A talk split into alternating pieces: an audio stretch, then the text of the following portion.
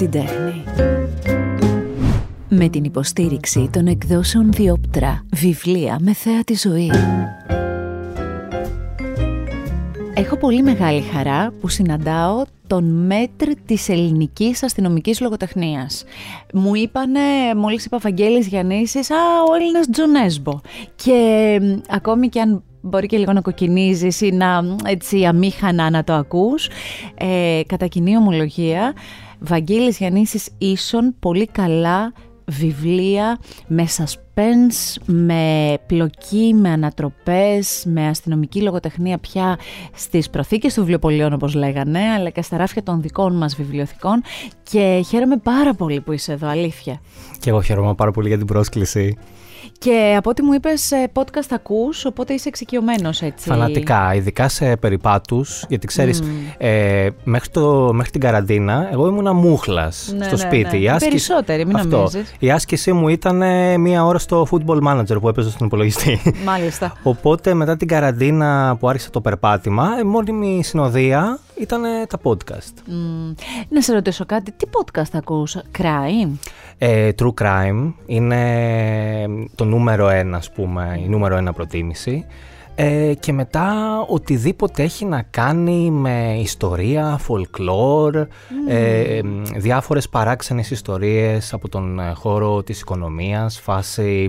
Ε, Πώ το Netflix, ας πούμε, έγινε ό,τι είναι σήμερα, πώ η Coca-Cola έγινε αυτό που είναι σήμερα. Mm, τα success stories, Ακριβώς, ακριβώς. Να σου πω κάτι, τι περίεργος τύπος είσαι, Ευαγγέλη. Και το λέω και πάρα πολύ ωραία και πολύ. Είναι για μένα πολύ ωραίο έτσι όπως το, το βγάλα από μέσα μου, όπως το νιώθω. Διάβαζα πολλά πράγματα για σένα για να είμαι προετοιμασμένη και να έτσι σου μιλήσω.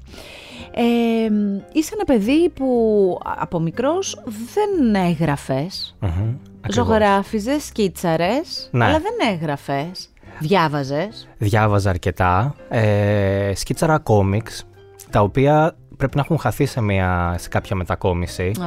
Ναι, ήταν. Ε, μου είχε κάνει, θυμάμαι, ένα μπλοκ δώρο η νονά μου, τότε εκεί που ήμουν στα 10-11. Ε, και τα χώριζα τα φύλλα σε τέσσερα τετραγωνάκια και σκίτσαρα τότε τις περιπέτειες δύο πρακτόρων οι οποίοι ήταν γκαφατζίδες. Α. Ναι. Ε, ε, περίμενε όμως, κάτι, κάτι έχουμε κοινό. Θέλω να πω, κάτι έχεις κρατήσει. Ναι, μεν παιδί σου να τι θα mm. ε, σκίτσαρες έναν τύπο ο οποίος σκότωνε έναν άλλον. Okay. Θα ήταν λίγο ανησυχητικό θα νομίζω. Θα ήταν ανησυχητικό, θα ρω κι εγώ.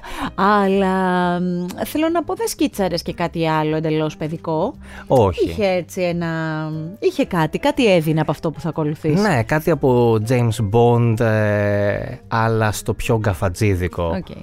Ε, ναι, το, με το γράψιμο ουσιαστικά ξεκίνησα μετά τα 20, να ήταν 20, θυμάμαι στο στρατό, ξέρεις, μαύρα μεσάνυχτα ενώ ήμουν θαλαμοφύλακας και ήθελα κάπως να περάσει η ώρα. mm Κάπως έτσι ξεκίνησε. Ε, και στη Σουηδία μετά τα πρώτα χρόνια. Περίμενε, μην με πας ακόμη στη Α, Σουηδία. Τα παιδικά χρόνια είναι στην Ελευσίνα. Ναι. Όσοι θα πάρετε ή έχετε ήδη πάρει ή είστε στη δική μου κατηγορία, έχετε ήδη προλάβει και έχετε διαβάσει το νέο του βιβλίο, Ο άλλος αδερφός. Θα κάνω παρένθεση εδώ, θα σας τα πω και στην πορεία. Μου άρεσε τόσο πολύ, του το είπα και στο τηλέφωνο. Μου άρεσε πάρα πολύ μέχρι την τελευταία σελίδα. Θα σας εξηγήσω γιατί.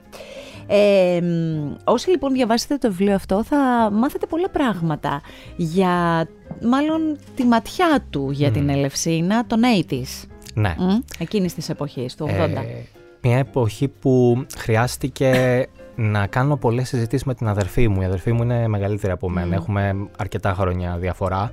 Ε, αλλά και την έζησε και είναι η αγαπημένη της εποχή. Είναι. Οι γονείς, οι αδερφοί που λες μένουν ακόμη στην Ελευσίνα; Ναι, μένουν ακόμα στην Ελευσίνα. Ε, και επειδή εγώ την, ουσιαστικά την Ελευσίνα των 80 δεν την έζησα, γεννήθηκα ναι. τα τελευταία χρόνια της δεκαετίας. Είμαι παιδί των 90s ουσιαστικά. Ναι ε, έπρεπε να κάνω πολλές συζητήσεις για να μπω στο κλίμα, πώς ήταν να ζεις ως έφηβος, όπως είναι και οι, οι πρωταγωνιστές ας πούμε, της ιστορίας τότε σε εκείνη την εποχή. Ε, έτσι κι αλλιώς από τα βιβλία σου, τώρα θα πηγαίνουμε, αυτό κάνουμε εμείς εδώ, δεν, δεν τα πηγαίνουμε με σειρά. Πινκ-πονγκ. Πηγαίνουμε πινκ-πονγκ και μπρος-πίσω. Ό,τι για καλύτερο. Να, ε, για να μην χάνεται και η ροή. Ε, έτσι κι αλλιώς μέσα από τα βιβλία σου αυτό που αντιλαμβάνομαι είναι ότι κάνεις εξαιρετική έρευνα πριν γράψεις. Δεν γίνεται κι αλλιώς. Ναι. Δηλαδή είναι και το θέμα σου τέτοιο που δεν γίνεται διαφορετικά. Ξέρεις τι, η έρευνα είναι το αγαπημένο μου κομμάτι. Ε, προτού, βάλω, προτού αρχίσω και γράφω το πρώτο κεφάλαιο, ε, πρώτα απ' όλα θέλω να είμαι καλυμμένος, γιατί δεν γίνεται να έχεις ε, τελειώσει τη συγγραφή της σκαλέτας του σκελετού ενός βιβλίου άμα δεν έχεις καλύψει όλες τις βάσεις σου, να ξέρεις ότι δεν θα πέσει σε καμιά τρύπα, αλλά είναι και το κομμάτι που απολαμβάνω, γιατί δεν ξέρεις ποτέ Πού θα σε βγάλει. Πού θα σε βγάλει και τι θα μάθεις. Δηλαδή μου έχει τύχει σε, ε, σε έρευνα για βιβλία να μάθω πράγματα τα οποία ναι μεν δεν χρησιμοποίησα στο βιβλίο αυτό. Αλλά θα χρησιμοποιήσεις σε κάποιο επόμενο. Ή θα χρησιμοποιήσω, είναι, είναι ωραία τρίβια. Έτσι, έτσι, έτσι, όπως το λες. Ε, άρα είσαι ένα παιδί, πάμε πάλι πίσω, στην Ελευσίνα, μεγαλώνεις. Στο σπίτι διάβαζαν; Ναι, διαβάζαμε όλοι. Δηλαδή θυμάμαι ο πατέρας μου για μια μεγάλη βιβλιοθήκη. Υπάρχει ακόμα, ε, τα οποία είχε από Viper, ε, μέχρι εγκυκλοπαίδειες, ε, κλασικά βιβλία, σύγχρονα βιβλία. Ήταν, ήταν μια multi βιβλιοθήκη. Εσύ τι έπαιρνες στα κρυφά από τα βιβλία των μεγάλων για να διαβάσεις; Ε, στα κρυφά έπαιρνα Αγκάθα Κρίστη. Ε, είχαμε μια παράδοση, ακόμα την έχουμε την αδερφή μου. Εκείνη έπαιρνε όταν πηγαίναμε για διακοπές, ξέρεις από τα περίπτερα Άγκαθα Κρίστη, τα κίτρινα του ναι, ναι, ναι, ναι, ναι. Και δανειζόμουν κι εγώ. Τα περισσότερα είναι δανεικά και γύριστα, εννοείται, έχω κρατήσει κάποια. ε, επίσης πολλά, ε, πολλά Viper. Ε, αχ, πώς τον λέγανε, εσύ εκείνον το συγγραφέα που έγραφε για, την, ε, για έναν μυστικό πράκτορα αυστριακό που ήταν και πρίγκιπας.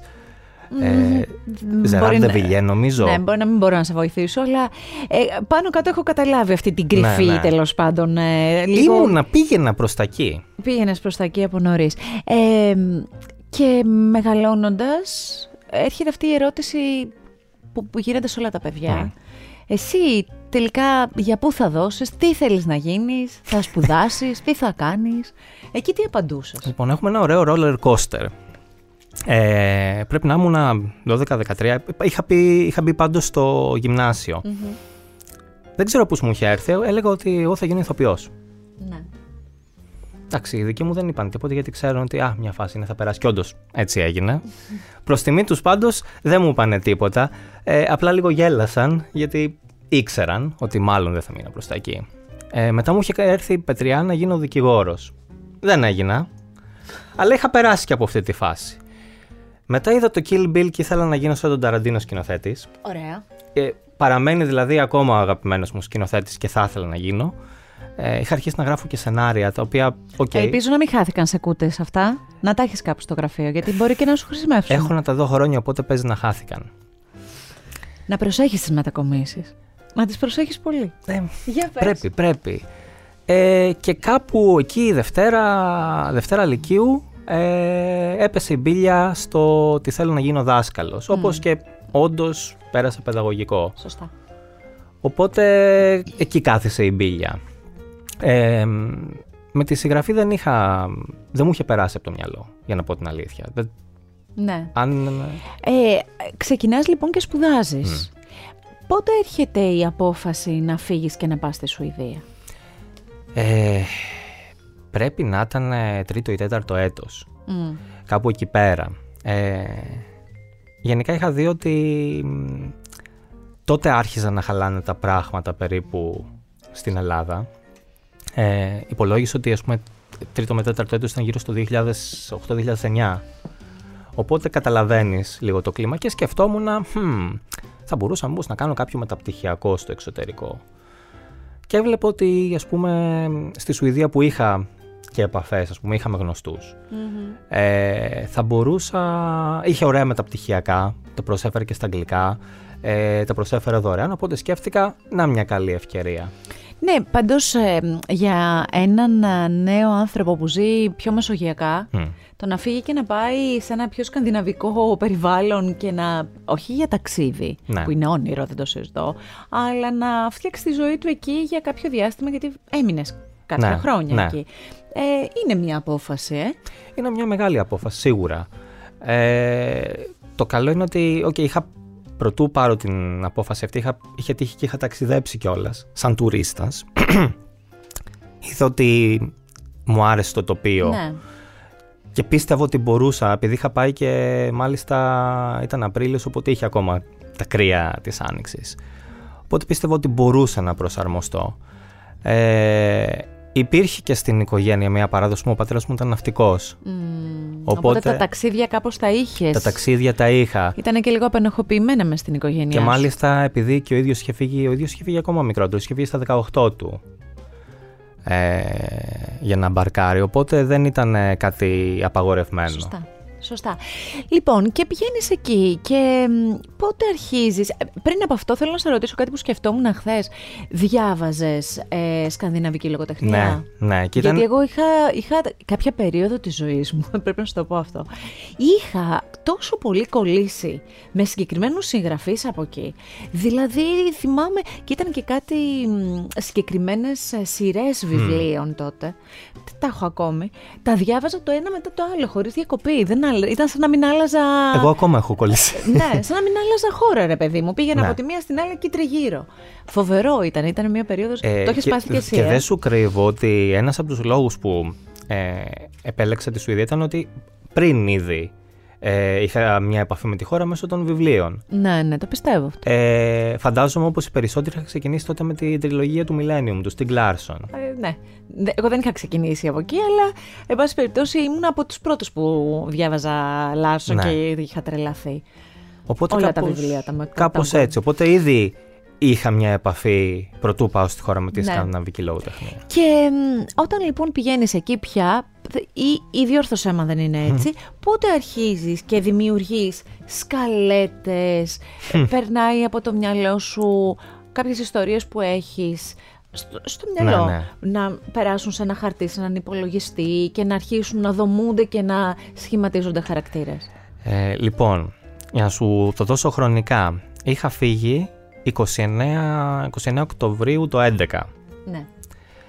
Ε, αν θυμάμαι καλά ήταν γύρω στα Χριστούγεννα που είχα την πρώτη ιδέα για αυτό που εξελίχθηκε αργότερα στο Μίσος. Στο πρώτο σου βιβλίο. Ακριβώς. Ε, θυμάμαι μάλιστα που συζητούσαμε ένα φίλο ε, ε, πρέπει να ήταν γύρω στα Χριστούγεννα είχαμε, μου είχε τηλεφωνήσει για τις ευχές και του έλεγα, επειδή και αυτός διάβαζε αστυνομική λογοτεχνία mm. ε, ξέρεις, μου ήρθε σε μια ιδέα ε, για να γράψω ένα σκανδιναβικό αλλά με ήρωα ε, Σουηδό μεν, αλλά ε, με Έλληνας γονείς. Έτσι γεννήθηκε ο επιθεωρητής σου, ε; Κάπως έτσι. Ε, οι σκαλέτες ήρθαν πολύ αργότερα, γιατί φαντάσου ότι το πρώτο βιβλίο ξεκίνησα να το γράφω ουσιαστικά για διασκέδαση τα απογεύματα ε, μετά από μαθήματα Σουηδικών. Ε, τον πρώτο καιρό ουσιαστικά η ζωή μου ήταν ε, πρωί μέχρι απόγευμα ε, μάθημα το οποίο τα έκανα και στην αρχή μόνος μου γιατί ακόμα δεν είχα πάρει τον ε, προσωπικό μου αριθμό για να εγγραφω στα μαθήματα του Δήμου. Οπότε για να προετοιμαστώ να μην είμαι τελείως, ε, να μην ξεκινήσω από το μηδέν, σκέφτηκα θα πάρω και ένα ωραίο βιβλιαράκι και θα αρχίσω μόνος μου. Τέλος πάντων τα απογεύματα, ε, μετά από 6-8 ώρες μελέτη. Ήθελα με κάποιο τρόπο να αποσυμπιεστώ. Οπότε το γράψιμο ήταν ένας τρόπος ε, για να αποσυμπιεστώ. Δεν το έκανα οργανωμένα. Δεν έλεγα ότι «Α, έχω αυτή την ιδέα, να δω πώς μπορώ να την εξελίξω πρώτα σε μια σκαλέτα, να γράψω την περίληψη και από εκεί πέρα να δω τι θα κάνω. Φαντάζομαι δεν το ήξερες κιόλας ως τακτική αυτό. Όχι, όχι. Δηλαδή, ήτανε... τώρα που το λες, σίγουρα έχεις έναν τρόπο που γράφεις κάθε βιβλίο. Πλέον ναι. Τότε δεν ήταν γνώση και αυτό. Δεν το είχα ψάξει κιόλας. Ναι. Πώς μπορείς να γράψεις. Πώς γράφω ένα βιβλίο. Ναι. ναι. Ουσιαστικά το μόνο που είχα κάνει ήταν. Ε, να ερευνήσω. Πρώτα, ε, η διαφορά ήταν πούμε, ότι την έρευνα την έκανα ενώ έγραφα ναι. εκεί πέρα. Γιατί έγραφα τελείως και όποιον πάρει ο χάρος. Ναι. Ε, οπότε όπου συναντούσα κάτω, εκεί πέρα πήγαινα στη βιβλιοθήκη, έμπαινα στο ίντερνετ, ε, έκανα επιτόπου την έρευνα σε αντίθεση με ό,τι γίνεται τώρα που γίνεται πριν. Ε, βέβαια. Μάλιστα. Και κάποια στιγμή ολοκληρώνεται ένα πρώτο βιβλίο που είναι το μίσος. Τι το κάνεις αυτό το βιβλίο, πας στη διόπτρα; Όχι, αυτό μπήκε στο σιρτάρι. Α, μπήκε και αυτό στο σιρτάρι, που όμως δεν το έχασες αυτό. Όχι, όχι. Mm. Ε, Ευτυχώς ήταν ψηφιακό το σιρτάρι. ε, μπήκε στο σιρτάρι επειδή πάνω που το τελείωσα, μετά από κάνα μήνα περίπου, ε, ξεκίνησα να δουλεύω. Ε, οπότε δεν είχα και χρόνο να το επιμεληθώ. Ε, κάνα χρόνο αργότερα, ε, πάλι σε διακοπές Χριστουγέννων ήταν, ε, όταν είχα περισσότερο πούμε, ελεύθερο χρόνο, το έστειλα στην αδερφή μου πρώτα. Η αδερφή μου είναι και η πρώτη αναγνώστρια. Εξακολουθεί να είναι η πρώτη αναγνώστρια; Εξακολουθεί να είναι. Μάλιστα. Πώς και... την αδερφή; Άννη. Η Άννη. Καλή δουλειά κάνει η Άννη. Κάνει εξαιρετική δουλειά. και επειδή εμπιστεύομαι την κρίση της στα αστυνομικά, έχουμε πάνω κάτω το ίδιο γούστο ε, και, και ως γούρι. Ναι βέβαια. Και δεν αλλάζει αυτό. Αυτό δεν Κρατιέται. αλλάζει. Σωστά. Ε, οπότε της έστειλα το βιβλίο περισσότερο για να, να μου πει μια γνώμη. Είναι καλό, δεν είναι; Εκείνη ήταν λοιπόν η πρώτη. Εγώ δεν το είχα σκεφτεί που μου είπε μήπως να το στείλεις κάπου. Και εκεί πέρα προέκυψε η διόπτρα. Και καλώς προέκυψε γιατί από ό,τι έχω καταλάβει είσαι πολύ πιστός στη σχέση αυτή. Ναι. Πόσα βιβλία έχουν κυκλοφορήσει πια, 9-10? Ε, με τον ένα το αδερφό είμαστε στο ένα το βιβλίο. Ο άλλος αδερφός είναι το ένα το βιβλίο, έτσι. Ναι, ναι, ναι. Επί της ουσίας δηλαδή γράφεις μια δεκαετία. Χοντρικά, ναι. Να, να το πούμε έτσι. Ε, εγώ φεύγοντας από το σπίτι πήρα και δύο βιβλία εκτός από τον άλλο αδερφό, γιατί έχω, έχεις γράφει, ξέρεις, ναι. είσαι, είσαι μαζί με Τζο Νέσμπο, με Φίτζεκ και είσαι εκεί. Που, πού να σε βάλω σε κάτι άλλο, δεν γίνεται. Και. Να, θα τα έχω εδώ. Ε, έχω και την γυναίκα του Ίσταλ, αλλά έχω και το πολύ αγαπημένο μου, Λεωφόρος Αλεξάνδρας 173. Και θα μου επιτρέψετε πριν περάσουμε στο καινούριο βιβλίο και πούμε μέσα από αυτό πάρα πολλά πράγματα, γιατί αγγίζει θέματα πολύ δύσκολα και εμένα με, με, με πλάκωσαν, να σου πω την αλήθεια. Λιγουλάκι. Λιγουλάκι. Ε, θέλω να, να πω ότι σε αυτό το βιβλίο ένιωσα ότι τερμάτισες στο κομμάτι έρευνας. Δηλαδή στη Λεωφόρο Αλεξάνδρας 173 ήσουν πια στη Γαδά ναι. και ήσουν μέσα στην πηγή. Ναι. Μίλησέ μου λίγο για αυτό. Αυτό πότε κυκλοφόρησε, θύμισέ μου. Κυκλοφόρησε το 21. Ναι, μπράβο, το 21. Ε, ήταν και το πιο απολαυστικό βιβλίο στη συγγραφή του.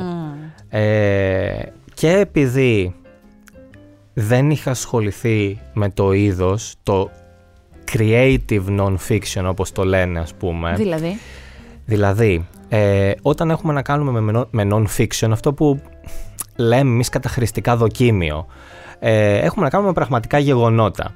Στο creative non-fiction έχουμε τον συνδυασμό του non-fiction, των πραγματικών, ενός βιβλίου που είναι βασισμένο σε πραγματικά γεγονότα, με τη μυθοπλασία.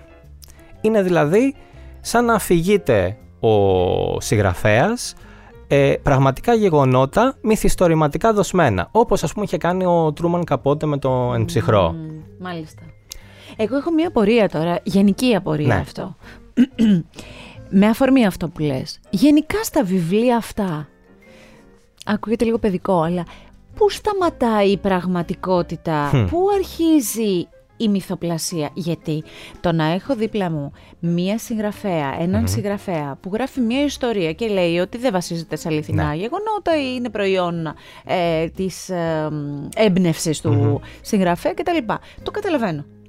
Αυτό που δεν καταλαβαίνω είναι σε αυτά ναι. που υπάρχουν, δηλαδή σε αυτό το κομμάτι της λογοτεχνίας, που υπάρχουν ε, εγκλήματα, υπάρχουν ε, στοιχεία μιας πραγματικής Ελλάδας, ναι. για παράδειγμα, πού σταματάει αυτό που είναι το πραγματικό και πού ξεκινάει αυτό που σκέφτηκε ο Ευαγγελής Γιάννης. Ε, θα στο δώσω σε αντιπαραβολή με το άλλο βιβλίο που έχει μαζί σου με τη γυναίκα του Ίσταλ. Ποια είναι τα κοινά ναι. τους; Ε, η γυναίκα του Ίσταλ είναι μια πραγματική ιστορία όπως και οι πέντε ιστορίες που, βλέπει, που διαβάζει ο αναγνώστης στη λεωφόρο Αλεξάνδρας.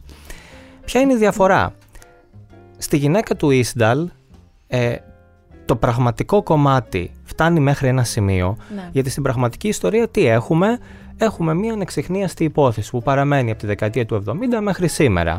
Και σε αυτή την υπόθεση έχω δώσει εγώ το δικό μου τέλος, το οποίο δεν είναι απαραίτητα και πραγματικο Ε, Στην Λεωφόρο Αλεξάνδρας έχουμε τις πραγματικές ιστορίες, όπως έγιναν με διαφοροποίηση που σε ονόματα, ηλικίες, περιοχές. Αυτά έχουν αλλάξει και ίσως κάποια κομμάτια της έρευνας που καλό θα ήταν ας πούμε, να μην ε, βγουν παρά έξω. Ακριβώς. Αλλά ο πυρήνας, είναι ας πούμε 95% των ε, γεγονότων έχει παραμείνει αναλύωτο. Ε, και έχει παραμείνει αναλύωτο επειδή και εμένα μου αρέσει αυτό. Είμαι λίγο stickler που λένε στην έρευνα. Μου αρέσει να παρουσιάζω τα πράγματα όπως έγιναν. Από τα βιβλία που έχεις γράψει, ε, πλην του τελευταίου που έχει μικρή ζωή ναι. ακόμα, δηλαδή είναι πολύ μωρό, ε, ποιο βιβλίο θεωρείς ότι αγαπήθηκε πραγματικά τόσο πολύ και ποιο θεωρείς ότι θα μπορούσε να έχει αγαπηθεί και περισσότερο; Σίγουρα η Λεωφόρος έχει αγαπηθεί πάρα πολύ. Ε, και το μίσος. Το μίσος ειδικά έχει μια υποδοχή που εγώ δεν την περίμενα. Ήταν και το πρώτο σε μια Ελλάδα που, ναι. που είχαμε μια ορμή να διαβάσουμε τέτοια, αλλά δεν είχαμε και πολλά. Ακριβώς. Πριν από 10 χρόνια, 9, ναι. ξέρω εγώ πώς. Ε, δεν το περίμενα, οπότε γι' αυτό μπαίνει και αυτό στη λίστα. Τώρα ποιο θα μπορούσε να έχει αγαπηθεί περισσότερο; Έτσι όπως το νιώθεις εσύ από αυτά που θα έλεγα, θα έλεγα το Αμαρόκι γιατί βγήκε και σε μια δύσκολη συγκυρία. Βγήκε τον Μάρτιο του 20, μερικές μέρες πριν από το πρώτο lockdown. Οπότε ε, ήταν μια ειδική περίπτωση που δεν του επέτρεψε ίσως να αγαπηθεί όσο θα το ήθελα. Να ρωτήσω και κάτι άλλο που σκέφτομαι τώρα. Την περίοδο του lockdown, ειδικά του πρω... πρωτοδεύτερου, ναι. όχι μετά ας πούμε που, που συνέχιζαν αυτά, ο κόσμος διάβαζε true crime. Για true crime συγκεκριμένα ε, δεν ξέρω. Γενικότερα μου δόθηκε εντύπωση ότι διάβαζε περισσότερο. Όχι, γενικότερα διάβαζε περισσότερο. Ξαφνικά ναι. ανακαλύψαμε τι μπορούμε να κάνουμε στο ίντερνετ, ξεσκονίσαμε τη βιβλιοθήκη. Ναι. Αυτό ισχύει και για αυτούς που δεν διαβάζανε γενικά. Ναι. Όμως με την ψυχολογία που είχε ο κόσμος έπαιρνε αστυνομική λογοτεχνία και κάτι ας πούμε που να ήταν και πιο hardcore στην ψυχή του, το διάβαζε, το, το, ήταν επιλογή. Φαντάζομαι πως ναι, ε, γιατί αυτό δείχνουν τουλάχιστον οι αριθμοί των μυθιστορημάτων που εκδόθηκαν στην Ελλάδα αλλά και που διαβάστηκαν εκείνη την περίοδο. Μιλάμε για αστυνομική λογοτεχνία. Αστυνομική. Ναι. Μάλιστα. Ε, εσύ ποιον συγγραφέα ε, αστυνομικής λογοτεχνίας αγαπάς ιδιαίτερα; Θα πω τρεις. Ναι, ωραία. Μπορώ να κλέψω; Ε, εννοείται. Τέλεια. Ε, θα πω νούμερο ένα τον ε, επειδή ε, είναι ένας από τους ανθρώπους στους οποίους οφείλω, ας πούμε, το ποιος είμαι συγγραφικά με ενέπνευσε να, να γράψω. Συγγνώμη, τον Τζον Νέσμπο. Ναι, ναι, ναι. Ε, γιατί προσπαθώ να σε ακολουθήσω και να μην πω και κάτι που να μην είναι σωστό. Εμείς, εγώ δηλαδή το λέω. Είναι πολύ λάθος που το λέω Τζον Όχι, όχι. Και ο ίδιος έχει πει ότι το, στον Τζο ακούει. Εντάξει, γιατί στην Ελλάδα περισσότερο ναι, έτσι ναι, το προφανώς. ακούω. Είπα μήπως κάνω εγώ λάθος και με διορθώσω και από τη Διόπτρα. Όχι, όχι. ε, ο οποίος έχει γράψει, σε έχει προλογίσει κιόλας. Ε, ε; Όχι αυτός, αλλά ο άλλος που θα αναφερθώ. Ο δεύτερος είναι ο Γέρν Λιερχόρστ. Αυτός, μπράβο, που είχε έρθει στην Ελλάδα και συναντηθήκατε. Μπράβο, εκεί. Ε, ο οποίος με έχει βοηθήσει και ναι. πάρα πολύ ε, στη γυναίκα του Ίσταλ. Όχι μόνο επειδή την προλόγησε, αλλά και επειδή με την ιδιότητα του πρώην αστυνομικού ε, με έφερε σε επαφή με ανθρώπους που τους λίγους αναπομείνοντες ζωντανούς που είχαν συμμετάσχει στην έρευνα ε, Βοήθησε την έρευνά σου λοιπόν. Με βοήθησε, ήταν ανεκτήμητη η προσφορά του. Και επειδή μεταφράζοντάς τον αργότερα ε, κατάλαβα ότι μου πάει και συγγραφικά. Ναι. Δηλαδή, ε, αν με ρωτούσε κάποιος, πες έναν συγγραφέα με τον οποίο μοιάζουν τα στυλ σας, σίγουρα θα έλεγα τον χορστ Έχει κάτι το εσωτερικό που μου αρέσει πάρα πολύ στον τρόπο. Και ο τρίτος; Ο τρίτος είναι ο Αρνεντάλ. Ε, με τον οποίο έχουμε και μια φιλία κοντά στα 10 χρόνια ε, περίπου. Ε, θα λέγω ότι και αυτός με έχει επηρεάσει στο, στον τρόπο γραφής.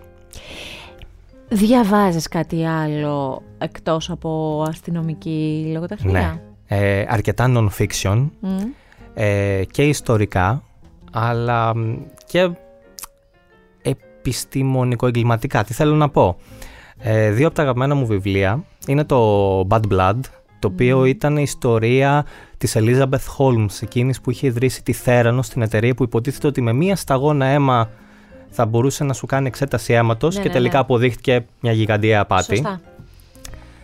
Ε, και το δεύτερο που διαβάζω τώρα, το Empire of Pain, ε, του Patrick Radden Keefe, ο οποίος γράφει ε, για, μη- για την οικογένεια των φαρμακοβιομηχάνων ε, που εφήβραν το fentanyl.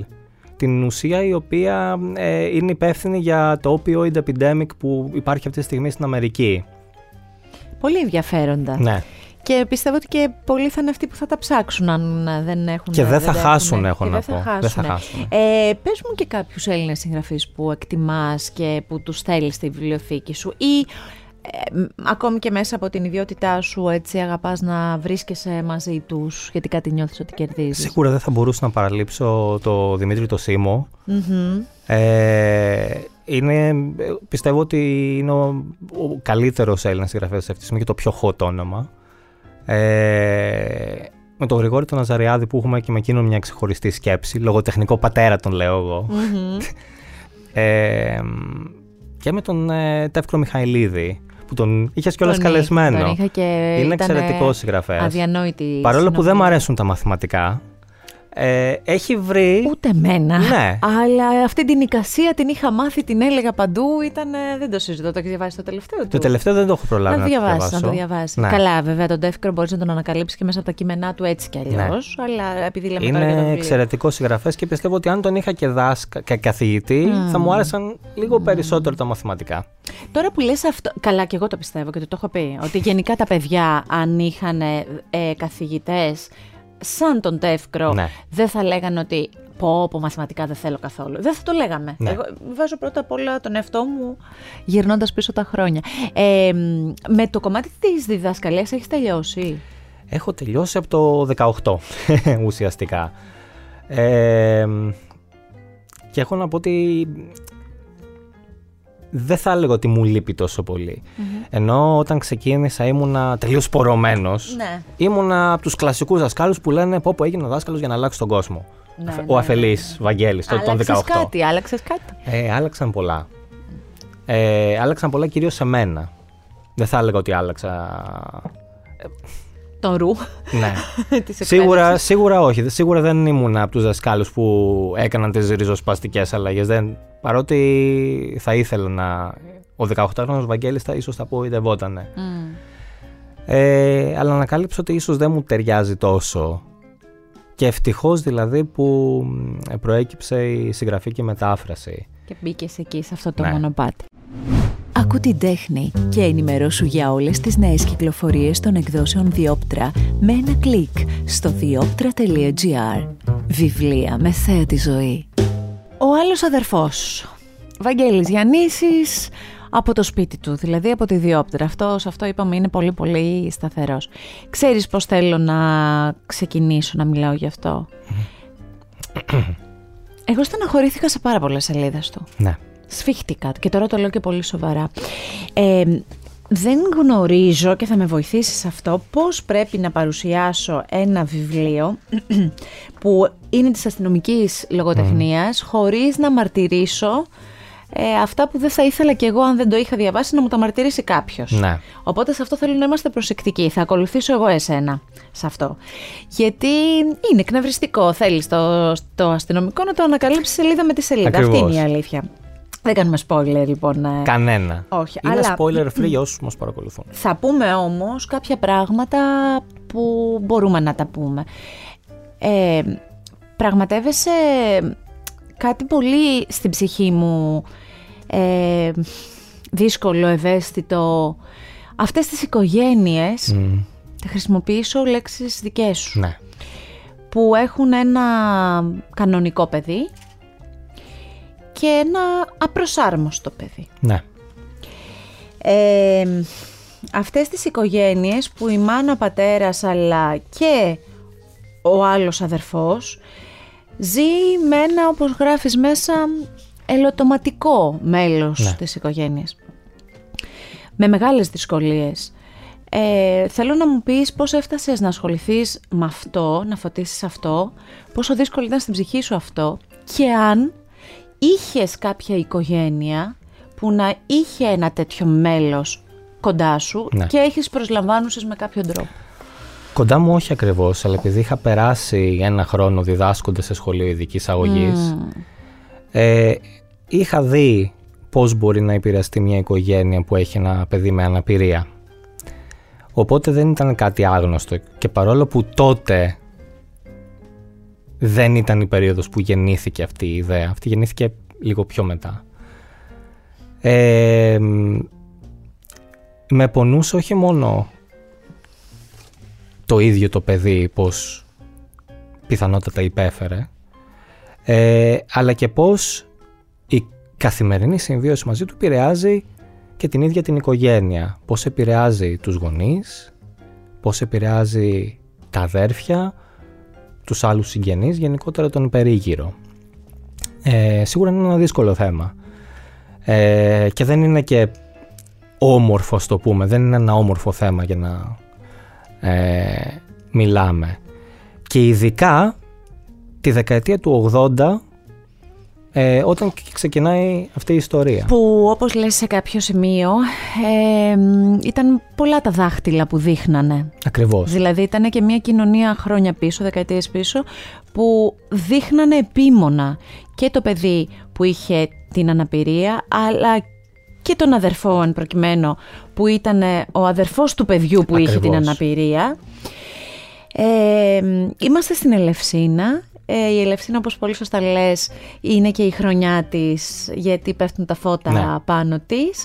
Ε, η Ελευσίνα στην ψυχή σου τι χρώματα έχει και τι μυρωδιές; Ε, χρώματα σίγουρα το γαλάζιο της θάλασσας. Έχει αυτό το λευκογκρί του μαρμάρου. Ε, τώρα μυρωδιά, κυρίως καυσαέριο. Okay. Ε, μεγάλος ας πούμε δίπλα στο Τιτάν Οπότε φαντάζομαι, καταλαβαίνω ότι ο Άρας δεν ήταν και ο πιο Σωστά.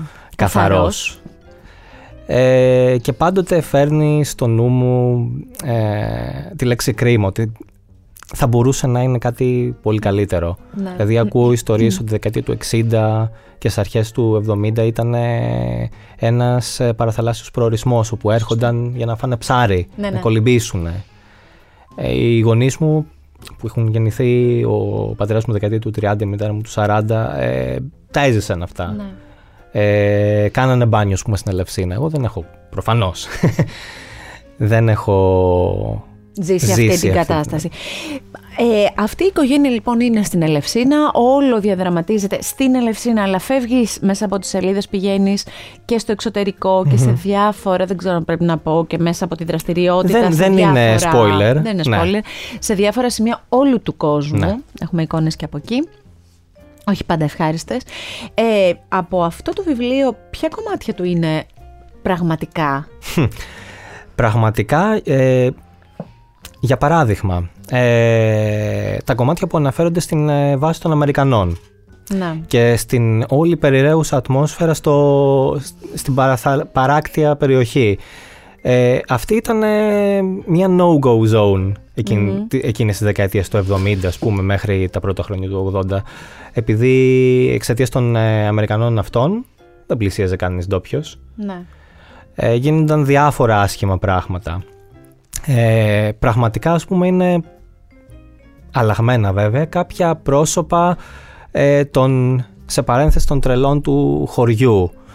Ε, κάποιους τους είχα ζήσει και εγώ ζούσαν ακόμα και τους θυμάμαι δηλαδή σαν εικόνες ε, όταν ήμουνα 6-7 χρονών. Που πολλές φορές είναι και εξυλαστήρια θύματα αυτή η τρελή Ακριβώς. της κάθε οικογένειας και το τρελή με πολλά εισαγωγικά, γιατί δεν ξέρω στο τέλος στην κοινωνία ποιος είναι πιο τρελός από τον υποτιθέμενο Ακριβώς. τρελό.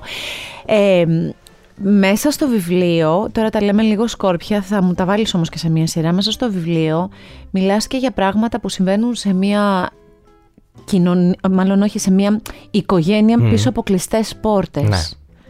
Γίνονται εγκλήματα πίσω από τις κλειστές πόρτες. Ναι. Ποια είναι η άποψή σου σε όλο αυτό; Είναι ένα δύσκολο θέμα. Ε, ζούμε σε μια χώρα που λέει από εδώ και χιλιετίες τα εν οίκω μη εν δήμω. Mm, έτσι μας μάθανε. Ακριβώς. Εμένα, ας πούμε, μου μάθανε ότι ό,τι γίνεται μέσα στο σπίτι μας δεν πρέπει να αυτό, πρέπει να προσέχουμε πώς είμαστε έξω και αυτά. Και αυτό σε μια υγιή κατάσταση, OK, okay, είναι ναι, συμβατό, ναι, ναι. περνάει. Γιατί όλοι θέλουν να έχουμε ιδιωτικότητα. Ακριβώς. Αλλά όταν τα πράγματα είναι δύσκολα μέσα σε αυτό το σπίτι, σε αυτόν τον οίκο, τι γίνεται; Ε, γίνονται διάφορες τερατογενέσεις. Mm. Ε, για παράδειγμα, στο συγκεκριμένο σπίτι της οικογένειας Αδάμ, ε, γίνονται διάφορα άσχημα πράγματα τα οποία και η οικογένεια δεν θέλει να βγουν προς τα έξω. Βέβαια αυτά βγαίνουν αργότερα και μάλιστα τα βγάζει και ο, ο εναπομείναν ο Θέμης. Ε, αλλά και πολλά από αυτά τα προκαλούσε και η ίδια η κοινωνία ε, η οποία ουσιαστικά είχε περιθωριοποιήσει τον Ηλία, τον αδερφό που είχε το, το ήταν, ε, είχε αυτισμό ακριβώς. Ε, με, με τρεις, με πέντε φράσεις. Ναι. Αν θα σου ζητούσαν να παρουσιάσεις εσύ το βιβλίο σου, την πλοκή του βιβλίου σου, μην μου πεις αυτά που ναι. γράφεις στο πιστόφυλλο, πες μου κάτι άλλο. Εγώ θα το χαρακτήριζα ένα μεγάλο του κομμάτι ως μια οικογενειακή σάγκα ε, η οποία περιγράφει το πώς επηρέασε η εξαφάνιση ενός παιδιού μια οικογένεια ε, και θα το περιέγραφω σε ένα λυτρωτικό βιβλίο. Ε, ως ένα βιβλίο που δίνει μια ελπίδα ότι ένα έγκλημα όσο ξεχασμένο κι αν μπορεί να είναι στο τέλος μπορεί να έχει δικαίωση. Μέχρι και την τελευταία στιγμή. Ακριβώς. Σε αυτό το βιβλίο λοιπόν, σε κάθε κεφάλαια, τα κεφάλαια είναι μικρά, Κάπου το λες κιόλας αυτό, ότι τα μικρά κεφάλαια είναι, εντείνουν και την αγωνία. Ακριβώς. και εμένα μου αρέσει να διαβάζω μικρά κεφάλαια, οπότε είναι λογικό εφόσον μου αρέσει να διαβάζω κάτι ως αναγνώστης, να το βάζω και Εγώ αυτό. Ξέρεις τι παθαίνω ως αναγνώστης με τα μικρά κεφάλαια. Παθαίνω αυτό που παθαίνουν νομίζω περισσότερο. Αϊπνία. Ναι, να διαβάσω και ένα ακόμα. Αφού είναι τρεις σελίδες. Ε, και το άλλο πόσο είναι, τρεις και το άλλο. Ε, το προλαβαίνω και το άλλο και ναι. μετά γίνεται, ναι, έτσι γίνεται. Λοιπόν, σε κάθε κεφάλαιο οι ανατροπές είναι πάρα πολύ μεγάλες. Δηλαδή φτάνεις προς το τέλος του κεφαλαίου και λες αυτός είναι, αυτός το έκανε και μετά το ξαναξεκινάς από το επόμενο κεφάλαιο και δεν το έκανε αυτός. Και πάλι από την αρχή.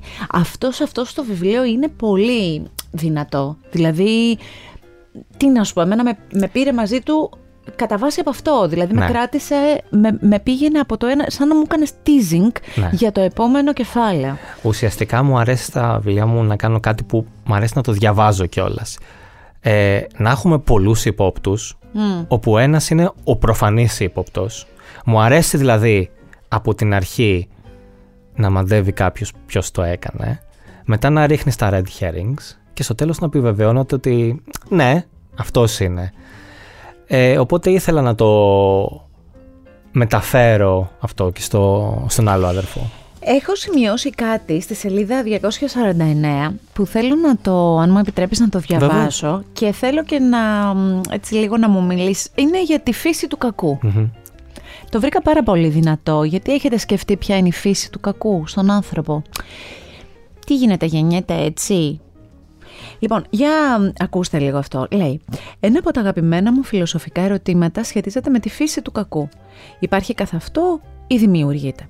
Και κατ' επέκταση ζούμε σε ένα σύμπαν δετερμινιστικό, όπου όλα είναι προκαθορισμένα, προαποφασισμένα και αναπόφευκτα, ή ιντετερμινιστικό, όπου ισχύει προπάντων η ελεύθερη βούληση. Είμαστε το αποτέλεσμα γονιδίων και κληρονομικότητας; Ή γεννιόμαστε σαν άγραφος πίνακας και μετασχηματιζόμαστε από τις εμπειρίες μας; Εξετάζοντας την περίπτωση του Θέμη, δεν μπορεί παρά να αναρωτηθεί κανείς εάν σε κάποια άτομα πολύ απλά το κακό υπάρχει έμφυτο. Αν όμως ισχύει πράγματι αυτό, τότε τι ρόλο παίζουν στην ανάπτυξη ή την καταπίεση αυτού του κακού, η μετέπειτα ανατροφή και οι γενικότερες συνθήκες στο περιβάλλον όπου μεγαλώνει το παιδί; Γιατί εδώ αρχίζουμε και μαλώνουμε μεταξύ ναι. μας. Έτσι γεννιέται, εμείς επηρεάζουμε το πώς μεγαλώνει το παιδί και κάτι άλλο γίνεται; Είναι αυτό που λέμε είναι ένας άγραφος ε, πίνακας, τα μπουλαράσα και εκεί πάνω αρχίζει και σχηματίζεται κάτι ή γεννιέται έτσι; Μεγάλο κομμάτι είναι του βιβλίου το, αυτό. Ακριβώς. Ε, ένα ερώτημα που με απασχολεί και εμένα πέρα από, τα, από τη συγγραφική μου. Με απασχολεί φυσικά και στη μη συγγραφική, την, το υπόλοιπο, την υπόλοιπη ζωή μου. Είναι αυτό που λένε το nature versus nurture. Τι ισχύει, γεννιόμαστε καλοί ή κακοί; Ή γινόμαστε. Και αν γεννιόμαστε καλοί ή κακοί, τι ρόλο παίζει η ανατροφή μας ε, στο, στο μετά; Ναι. Μπορού, μπορεί ένας γεννημένος κακός να γίνει καλός. Μπορεί ένας γεννημένος καλός να γίνει κακός. Και κατά πόσο. Ναι. Γιατί προφανώς δεν υπάρχει το απόλυτο καλό, δεν υπάρχει και το απόλυτο κακό. Για παράδειγμα, μου αρέσει να λέω ένα παράδειγμα σε τέτοιες συζητήσεις. Ε, ο Μάρτιν Λούθερ Κίνγκ, για παράδειγμα. Ένας άνθρωπος που σίγουρα θα έπαιρνε θετικό Πρόσημο. πρόσημο. Ε, παράλληλα ήταν ένας άνθρωπος ο οποίος κακοποιούσε τη γυναίκα του. Ή ο Χίτλερ για παράδειγμα. Ένας άνθρωπος που προφανώς ανήκει στην κατηγορία του κακού. Ε, ήταν φιλόζωος που θα έπαιρνε ας πούμε ένα θετικό από εκεί πέρα. Μέσα και στο απόλυτο, μέσα και στο κακό υπάρχει το καλό και μέσα στο καλό υπάρχει το κακό. Πώς, τι ποσοστό Δίνεις το ένα και τι δίνεις στο το άλλο. ένα και τι στο Και άλλο. με τι γεννιέσαι και τι είναι επίκτητο Ακριβώς. μετά. Μεγάλη κουβέντα. Θα το σκεφτείτε πάρα πολλές φορές μέσα από, αυτό, από τις σελίδες αυτού του βιβλίου. Σε ποιες ε, ε, σελίδες τους σφίχτηκε και η δική σου η ψυχή ή είσαι πάντα αποστασιοποιημένος και καταγράφεις; Προσπαθώ να είμαι αποστασιοποιημένος. Μου αρέσει να τα βάζω σε κουτάκια μέσα στο μυαλό μου. Ε, δεν, μα- δεν μου αρέσει να γίνομαι συναισθηματικός ε, στο γράψιμο. Μ' αρέσει, μ' αρέσει να γίνονται οι αναγνώστες μου συναισθηματικοί, αλλά εγώ προσπαθώ να τα περιγράφω αποστασιοποιημένος, αλλά όχι αποστασιοποιημένα. Καταλαβαίνω τι λες. Ε, πιάνεις και ένα άλλο κομμάτι. Ε, το πώς ε, δημοσιοποιούνται εγκλήματα στην τηλεόραση. Ναι. Το οποίο είναι μια πολύ μεγάλη κουβέντα. Νο- Η οποία δεν έχει γίνει μέχρι σήμερα και θα ήθελα κάποια στιγμή να γίνει. Ναι, ε, θα ήταν και πολύ ωραίο άνθρωποι που ασχολείστε με αυτό το κομμάτι της λογοτεχνίας να συμμετάσχετε σε, μια, σε έναν ανοιχτό τέτοιο διάλογο. Ναι. Να δούμε τελικά τι κάνουμε οι δημοσιογράφοι. Δεν ασχολούμαι με αυτό το είδος, αλλά εν πάση περιπτώσει αυτή είναι η ιδιότητά μου. ναι. Οι δημοσιογράφοι, τι παίρνουμε και φωτίζουμε, τι συνέπειες έχει αυτό που κάνουμε; Με την πρόφαση ότι ενημερώνουμε τον κόσμο, μήπως καταστρέφουμε και κάποιους ανθρώπους, μήπως αυτοί οι άνθρωποι την επόμενη μέρα δεν μπορούν να κυκλοφορήσουν στο δρόμο, έχουμε δει να γίνονται τέρατα. Ναι. Τα τελευταία χρόνια που εμείς ζούμε τουλάχιστον και ξέρουμε πάνω κάτω στις ίδιες γενιές και ξέρουμε ανθρώπους να έχουν φτάσει να αυτοκτονούν επειδή δείξαμε Ναι. κάτι από, την, α, από τα ενίκο τους. Ε, μ, μεγάλη κουβέντα και θα σου έλεγα ότι πραγματικά χάρηκα πολύ γιατί το αγγίζεις με έναν τρόπο που κατά τη δική μου κρίση είναι πολύ αξιοπρεπής. Ναι, και αυτή ήταν η πρόθεσή μου. Ήθελα δηλαδή μέσα από αυτό το βιβλίο να ξεκινήσει ένας τέτοιος διάλογος. Ε, προσωπικά προβληματίζομαι όταν βλέπω η, το αστυνομικό δελτίο να καλύπτεται με όρους κυτρινισμού. Ε, προφανώς το κοινό έχει, έχει το δικαίωμα να ενημερώνεται για το τι συμβαίνει που όμως πρέπει να σταματάει; Δηλαδή η ιδεοντολογία μέχρι στιγμής δεν το έχει αγγίξει αυτό. Ποιες λεπτομέρειες πρέπει να δημοσιοποιούνται και ποιες λεπτομέρειες καλό θα είναι να μην δημοσιοποιούνται. Είτε γιατί εμποδίζουν την έρευνα, πολλές φορές ναι, εμποδίζουν την έρευνα, την πάνε σε άλλα μονοπάτια. Είτε επειδή δεν χρειάζεται να δημοσιευ- δημοσιοποιηθούν. Δεν, δεν χρειάζομαι εγώ ως κοινό να μάθω τα πάντα για μία υπόθεση. Και νομίζω ότι δυσχεραίνουν και πάρα πολύ το ρόλο ανθρώπων που καλούνται να κάνουν αυτό ως επάγγελμα. Είτε είναι ο, δεν ξέρω, ο αστυνομικός ή ο δικαστικός ή ο δικηγόρος ή δεν ξέρω. Α- αυτή είναι Ακριβώς, βέβαια η ακριβώς. δική μου προσέγγιση σε αυτό. Ε, μ, θέλω, μου αρέσει αυτή η- η ερώτηση, την κάνω σε όλους τους συγγραφείς που έτσι έρχονται εδώ καλεσμένοι του Art Podcast. Θέλω να μου πεις Για ποιο λόγο κάποιος να διαβάσει τον άλλο αδερφό; Τι θα ήθελες εσύ να πεις στον ε, αναγνώστη σου; Θα ήθελα να του πω ότι πρώτα απ' όλα πιστεύω ότι θα νιώσει ένα roller coaster συναισθημάτων. Αν το διαβάσει θα νιώσει αγωνία. Θα νιώσει συγκίνηση. Θα νιώσει πόνο. Θα νιώσει και λίγη χαρά. Και λίγη λύτρωση. Πιστεύω στο τέλος. Οπότε ε, θα έλεγα ότι αν είναι λάτρης των ενηγμάτων, αν του αρέσει αυτή η ένεση αδρεναλίνης που παίρνουμε όταν διαβάζουμε ένα βιβλίο αστυνομικής λογοτεχνίας και αν θέλει να διαβάσει κάτι το οποίο δεν έχει ξαναγραφτεί γιατί ε, η μία τεχνική που χρησιμοποιώ μπορεί να την πω χωρίς spoiler, ο εγκυβωτισμός δεν είναι κάτι που συνηθίζεται αλλά υπάρχει κι άλλο ένα κομμάτι το οποίο άμα το πω θα κάνω spoiler οπότε δεν το αποκαλύπτω. ε, να πιστεύω ότι το θα του δημιουργήσει, θα του ερεθίσει ας πούμε τα φαιά κύτταρα που έλεγε ο Ηρακλής Πουαρό. Ε, δύο πράγματα για το τέλος. Ε, έχει προλάβει μέχρι τώρα ή αν το έχει σκεφτεί αν συμβεί, έχει έρθει μπροστά σου κάποιος γονιός που να έχει μία περίπτωση τέτοια, ενός ε, ας πούμε αυτιστικού παιδιού, να έρθει μπροστά σου και να σου πει κάτι για το βιβλίο; Ή αν αυτό συμβεί... Ακόμα, ακόμα δεν ε, έχει έρθει τέτοια περίπτωση. Δεν θα είναι λίγο, δεν ξέρω, ζώρικο; Ξέρεις τι συμβαίνει. Ε, όταν γράφουμε για το οποιοδήποτε θέμα, ε, πιστεύω όλοι μας έχουμε σκεφτεί την περίπτωση να, ε, να μας μιλήσει κάποιος ο οποίος έχει ζήσει κάτι παρόμοιο με αυτά που περιγράφουμε. Ε, για παράδειγμα, στη Λεωφόρο είχα μιλήσει και με έναν γονιό θύματος. Στη συγκεκριμένη περίπτωση ήταν μια μητέρα η οποία μου είχε πει κιόλας ότι το βιβλίο τη βοήθησε να να ηρεμήσει η ψυχή της όπως είπα χαρακτηριστικά. Θεωρώ ε, ότι βασικά προσπαθώ να γράψω τα βιβλία μου με ενσυναίσθηση έτσι ώστε κάποιος ο οποίος έχει ζήσει μια τέτοια κατάσταση και δει τον εαυτό του μέσα ε, να τον δει κοντά σε αυτό που ζει και να τον δει με αξιοπρέπεια. Πολύ ωραία. Και εγώ θα πω λοιπόν τελειώνοντας ότι αν έχετε μεγαλώσει και σε μια κλειστή κοινωνία, mm.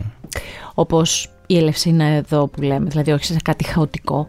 Η δράμα που έχω μεγαλώσει εγώ και θυμάμαι και τη γειτονιά μου ναι. και θυμάμαι όπως λες τον τρελό της γειτονιάς, αυτά που μπορεί να λέγαν και να ακουγόντουσαν ότι α, αυτό που είχε γίνει τότε, αυτά.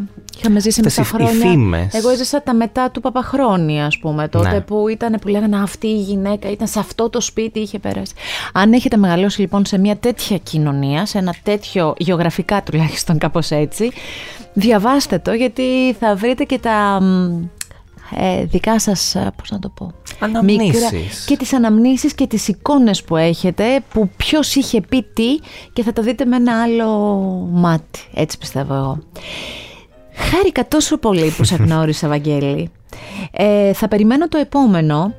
Δεν αργεί. Δεν αργεί από ό,τι καταλαβαίνω. Θα, θα ακολουθήσεις τον επιθεωρητή σου; Θα mm. επιστρέψεις αυτόν; Ε, δεν θα τον ακολουθήσω Είναι στο πρόγραμμα.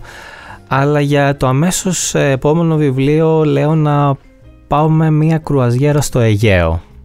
Αυτό μόνο θα πω. Ωραίο, ακούγεται, αλλά για να το γράφεις εσύ πολύ ωραίο δεν ξέρω αν θα είναι έτσι ο Για αυτούς που συμμετέχουν στη συγκεκριμένη κρουαζιέρα σίγουρα δεν θα είναι ωραίο. και δεν θα βγουν όλοι του ζωντανοί από το πλοίο. Ορίστε, αυτό είναι. Ε, το περιμένουμε. Πότε να το περιμένουμε το καινούριο; Περίπου τέτοια εποχή. Τέτοια εποχή βγάζεις. Μέχρι τότε, ε, ο άλλος αδερφός, εκδόσει Διόπτρο όπω και όλα του τα βιβλία, ανακαλύψτε το και ανακαλύψτε και το συγγραφέα. Νομίζω θα περάσετε πάρα πολύ ωραία μαζί τους. Σε ευχαριστώ πάρα πολύ. Εγώ ευχαριστώ για το Από καρδιάς για τη συνομιλία αυτή. Αυτό το επεισόδιο αλλά και κάθε επεισόδιο Art Podcast μπορείτε πολύ εύκολα να το απολαύσετε κλικάροντας στο artpodcast.gr ή σε όποια από τις δημοφιλείς πλατφόρμες επιλέγετε εσείς για να ακούσετε podcast. Με την υποστήριξη των εκδόσεων Διόπτρα, βιβλία μεσαία τη ζωή.